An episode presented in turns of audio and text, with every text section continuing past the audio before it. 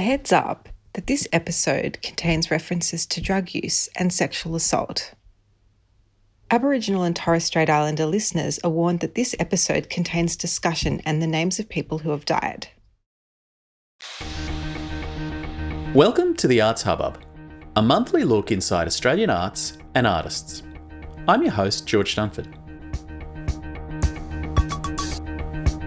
This month, we're listening to the voice of experience, hearing from older Australian artists and arts workers who speak about their value to the arts community and some of the hard lessons they've learned in their lives.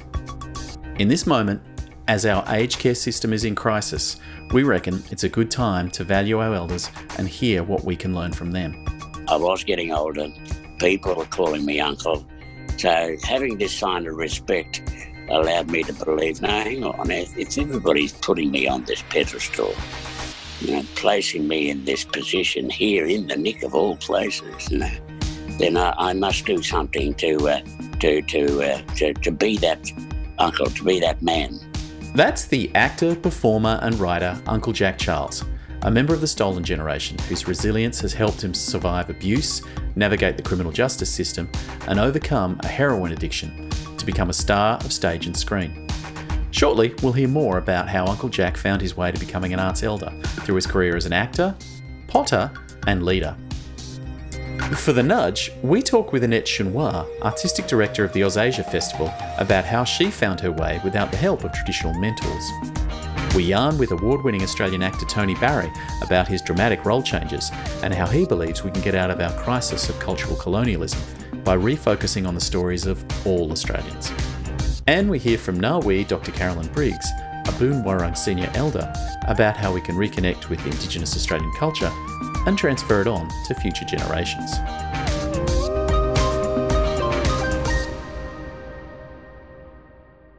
Uncle Jack Charles is well known for his stage work, including groundbreaking theatre work in the 1970s and more recently works such as Ilbijerri's Jack Charles vs. the Crown. He's also a familiar face in film and television, most notably in the 2008 documentary Bastardy. In 2015, Uncle Jack was honoured as Senior Victorian of the Year, and he's recently written a memoir with Namila Benson called Born Again Blackfella, which connects his life and career. As a member of the stolen generations, Uncle Jack was taken from his family as an infant and put into a boys' home by the Salvation Army. I knew nothing about my family. And during um, the latter years of my stay at the Box Hill Boys' Home, having been visited in the 50, late 50s by uh, two people uh, who said they were my uncle and auntie, Henry and Amy Charles, took me out on a picnic one Sunday.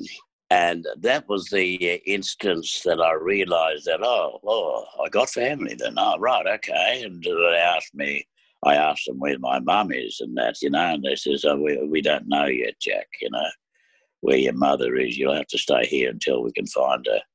And that, so that broke the, uh, the lie that the uh, salvos were telling me that I was an orphan. You got to remember, I was the only lone registered Aboriginal kid in that home. His family and his culture were not far away, although they'd been hidden from him for years. After he left Box Hill Boys' Home, he got an apprenticeship as a glass beveller, but he wanted to know more about his history. He'd heard that in the inner city Melbourne suburbs of Fitzroy and Collingwood, there were Aboriginal communities. When I first went into Fitzroy, uh, that was at the behest and the cajoling of my fellow workmates who said, uh, There are a lot of black fellows over in Collingwood, Jack. You bet you got family amongst them. Go see for yourself, young fellow.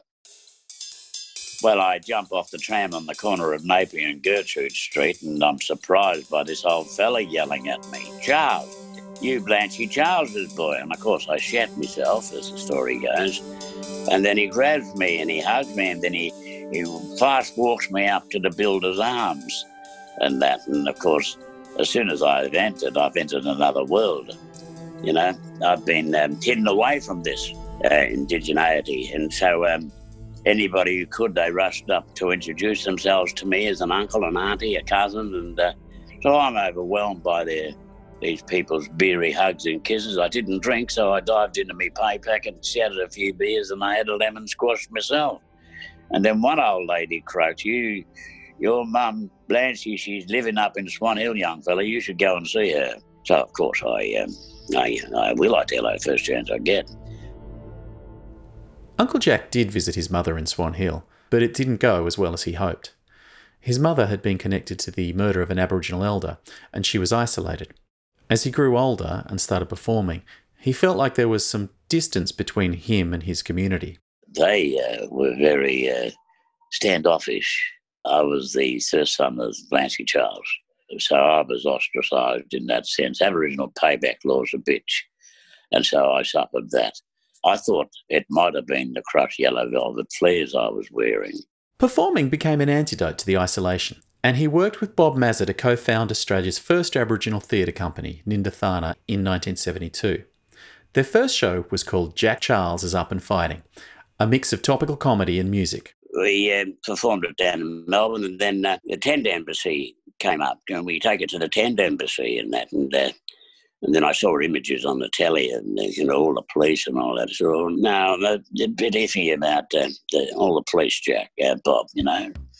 So the Pref actually arranged for, for us to do it at the uh, ANU, the university there, and so all the blacks had gathered to the fray to watch this um, these three from uh, the Nindethana Theatre, the first Aboriginal theatre production.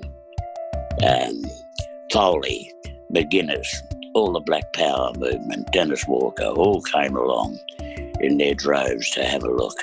And, and they really enjoyed it. Uh, McGuinness, Foley realising the potential of this uh, medium to spread the word and that, you know.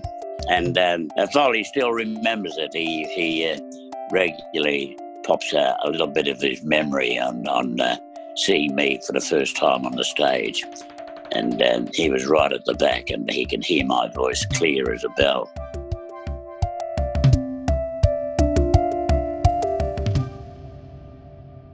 But Uncle Jack was also jailed 22 times in his early life for committing burglaries and was addicted to heroin. In prison, up in Castlemaine, he was asked to run the pottery shop, selling their wares at markets in the area, and running it with his own version of Aboriginal law. Well, I never knew much about my law, but you know, I'm an Aboriginal, so you know, you've got to use your fine sense of con artistry to say, well, this is Aboriginal law. You're not allowed to uh, uh, be rohypnol or serepaxed off your tits in uh, in my pottery shop. I called it Psycho Ceramica Pottery Shop because you had to be in one way a psycho to be in the neck in the first place. you know, if you were one of the people in the psycho ceramic uh, pottery and that, and you wanted to take out a whole box loads of crockery that you made, you know, well, you had to leave something of equivalent value for me to sell down at the Wanderon, you know, in Castlemaine even, and that. So we made, I made a profit, and I always had that notion that uh, if ever I did leave for good from jail, I would set up, I'd try and place myself in a position to uh, set up my own psycho ceramic pottery shop outside. But of course, when you're coming out homeless continuously, you know, your first act is to leave the um, the plastic bag in the um, the luggage locker in Spencer Street there, uh, Southern Cross there now, and um, go and hunt up a whack as as you do. And uh, so you've got your first bed for the night in the dealer's place, and uh, your series of uh, welcome home whacks, and you're straight back into the hard lane again. You know, even going out late that night after after that and doing a series of burgs. You know, what what got you off heroin? What stopped you using? Uh, my Aboriginality. You know, the full fact of the matter, I, I really absorbed uh, my indigeneity. And uh, the most simplest of terms, real black fellas oughtn't to be shooting white powder. We start behaving like white people when we do. We're stealing things. We're bashing our women folk. We're disrespecting our culture. Well, this is what the white people do. Exactly. So, um, you know, don't behave like a white fella. Behave like a black fella. Don't use powders. And so I've lived by that motto ever since, you know. I stopped because of the fact that I was getting older. People, even screws, were calling me uncle. So having this sign of respect allowed me to believe, no, hang on, if, if everybody's putting me on this pedestal, you know, placing me in this position here in the nick of all places, you know, then I, I must do something to be that uncle, to be that man, which means to say I have to forsake drugs. You know, I've nearly died in jail a couple of times. The last jail sentence was, uh, I was close to it, as a matter of fact. I don't know how I survived that. It was overdue to the fact that Auntie Lorraine Peeters and her daughter had come in on that last jail sentence. And in my last month, I undertook a cultural awareness program, the Marumali program, which tweaked immediately to me. Because I was getting older, you know, getting more wiser, and I was crook at the time too. And so um, the penny dropped, and um, I had great intentions of coming out and uh, being uh, the Smith Street, uh, the Kurdaitcha man, or the, the lawman of the Smith Street strip, which I did do. And that meant that I had leadership skills. And I said, well, I am a leader in my own right, you know. Well, the funny part of it is I always say, well, I am Jack Charles. I am uh, JC. Perhaps I am the second coming. Brown like the original, eh? I'll go with that. You want to come along with me?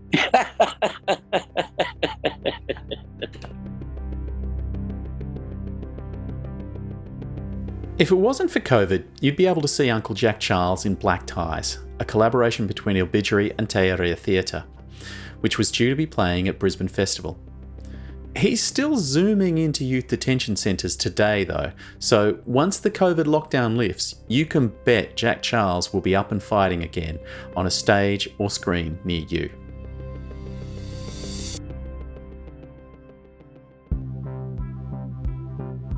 At Arts Hub, we've been supporting Australian art for 20 years. Our team of writers and journalists keep the arts community informed and connected, a vital role in these challenging times.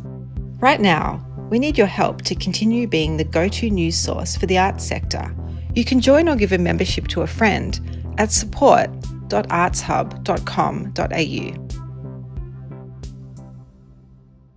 Now for the nudge, our monthly look at improving your arts practice. This time, we explore transferring knowledge down to younger generations, whether through mentoring or more casual ways of communicating. With the arts under fire, there's much to be learned by turning to our elders to see how they've maintained integrity throughout their careers and found ways to just keep on going. In her early career, in the 1980s, Annette Shun Wah didn't have many mentors. My career through radio and television, I you know, may, maybe this will do a terrible disservice to people who were around, but I did feel like I was out there on my own and having to sort of clear a path for myself. You only help people if, if you thought they could help you. And that was the view I had of it. And, and that was a pretty difficult thing to learn as a very young person going into this world from a completely different world. Like I'd just been a uni student before that.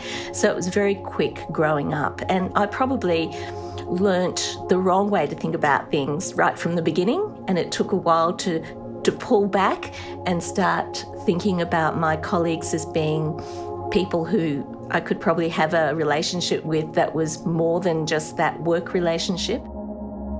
As a fourth generation Chinese Australian, Annette was also aware that her representation of experience wasn't visible in Australian media when I've been more engaged with, you know, that whole conversation around representation of, of people of cultural diversity on uh, our stages and screens, I realised just how little change was happening and how everyone who I spoke to was going through the same difficulties that I had been going through.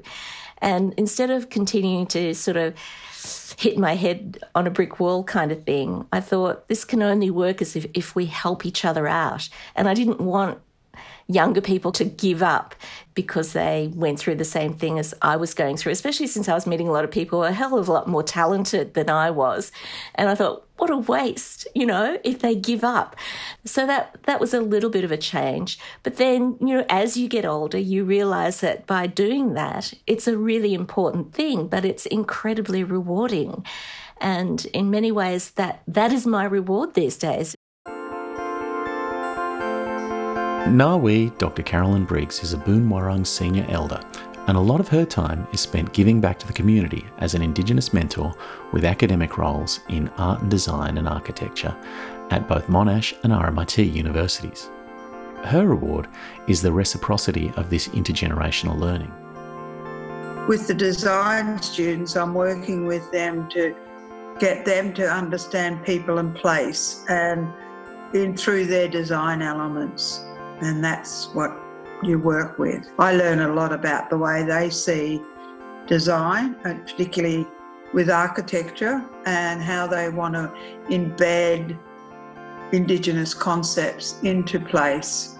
Just understanding stories, understanding the place that they're working on, understanding social impacts on people, which some would be aware of, and some I find a lot of the kids have no awareness of First Peoples or the people's knowledge of the First People of, of like Indigenous history. Carolyn emphasises that her work looks at connecting with our past and acknowledging colonialism. It's about the human relationships with other people. So it's being mindful. It's also understanding the rich tapestry that um, this country has to offer. That when we offer this up, we're offering a part of ourselves up, but also the input from other people. If they understood their own stories, they would understand why they came to this country and how they had embedded themselves into this country and called themselves Australians. Tony Barry is one of those familiar actors who's been in everything from Newsfront to Mystery Road. The power of telling Australian stories has kept him motivated throughout his career. Of all of these roles, it was the TV miniseries Scales of Justice, influential in the downfall of the Bjelke-Petersen government, which was one of the most powerful roles of his career. As an actor, every actor in that had steel in their spine because suddenly they were working on something that meant something. It wasn't just a product, it actually meant something. And it, it got rid of a premier. How powerful is that? I've long believed that the camera is the searchlight and the spear of the 21st century. And if those who are holding it can train it on those corrupt institutions, the vibration it sets up is so powerful it'll bring them down. Now, as a mentor and teacher, Tony encourages artists to connect with meaningful work and those rewards that are often not financial but more valuable. His most impassioned project focuses on the environment by empowering youth to have their say in the future of their planet. That's something that I'm hoping we can encourage in young ones an appetite for activism using art as a means of expression and protest, because that way they won't come to grief with the police batons, uh, but they'll be able to make their statement. And if they can hold up their art saying, if you're not doing it for us, who are you doing it for? Tony has seen culture change around him and has witnessed a new form of cultural colonialism, which he believes has seen us following America at the expense of our own stories.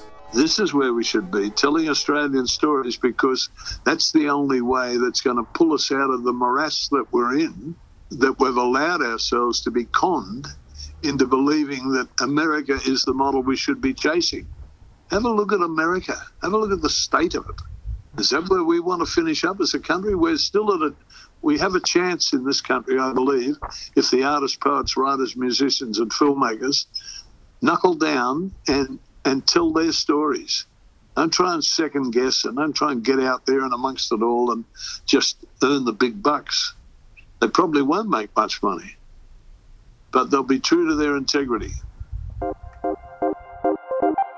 Making the space to hear Australian stories, stories from Aboriginal and Torres Strait Islanders, is one way of creating understanding and bringing attention to the communities that have been made less visible in our collective history. It's something that you have to walk alongside people to be a part of understanding and recognising that we're not the deficits on it and we're not the silent partners in this history. So whether it's, it's frustrating or whether whatever people may see of us and understanding how we see them within our landscape yeah, and I think people need to be more aware how they have an impact on the footprints of our ancestors, you know, on this land. So it's a big journey. We're getting a lot of more academic Indigenous people being able to transport that knowledge into their curriculum.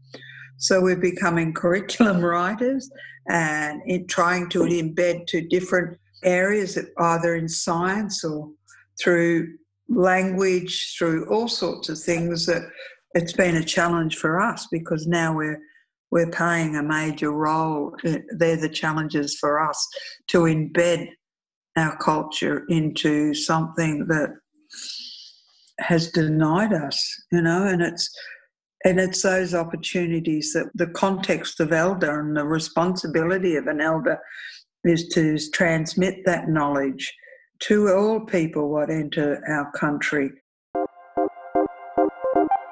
For Annette, there's a recognition of the community that has gathered around her during her lifetime, a community that she's played an active role in growing through her work with contemporary Asian Australian performance, and that she has a responsibility to that community. But is it too soon to call her an elder? I feel that we have a community now of Asian Australian performers in particular. So I feel like an elder amongst them because I do feel like I've gathered them around me a little bit. And I also feel like, yeah, I'm the oldest person in the room. So no, it's not too soon. But I do also feel that I do have a kind of power, partly because I've had a public profile, which has put me into a position where I can have the conversations with whoever I need to have the conversations with. I'm often invited into the room to have those conversations. I'm no longer outside knocking on the door, hoping to be let in. And elders that, that come with inherited roles and responsibility. That's what an elder is in our society. That's the dive from being older to elder. And what is a recognized elder is that inherited knowledge that is your cultural rights that you you have to then transmit that knowledge on. It's a little like that recognition that Jack Charles had that he was being seen as an elder, an uncle, and that he had to do something with that pedestal.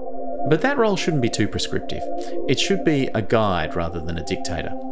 I've always loved ideas and different ideas and different perspectives. And I think pretty much in everything I do, my I feel like my role is to give people the opportunity to be exposed to a different way of thinking about things. Not necessarily that I advocate that new way of thinking, but just I think it's great for all of us to have that choice, to have that opportunity to see and think about things in a different way. And then it's up to us individually to decide that works for me, but that doesn't work for me, or actually the way I'm doing things is pretty good. So it's not my job to change people's minds, it's to open them up to new possibilities and then then they can be more assured about the way they're doing things, or maybe they will change. That's up to them. None of us are getting any younger. It's a common expression, but more than just accepting aging, perhaps what we need is to see it as a responsibility, a time when we take on a new role in our arts community and share what we know with younger generations. Our best elders show us how to build our community, fight for what's important by looking honestly at our history, and guide us to better futures, which might just be their greatest legacy.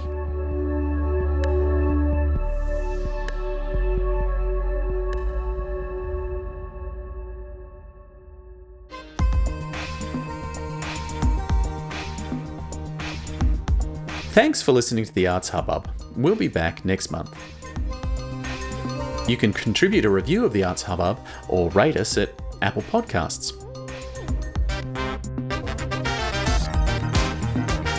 Our guests this month were Uncle Jack Charles, Tony Barry, Annette Shun Wah, and N'arweet Dr. Carolyn Briggs.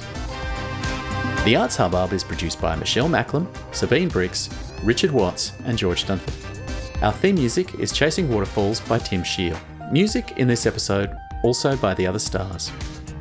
And our coverage of COVID 19 is still free outside the paywall so you can stay connected during this time at artshub.com.au. This podcast was produced on the lands of the Kulin Nation. We pay our respects to Kulin elders past, present, and emerging. Sovereignty has never been ceded.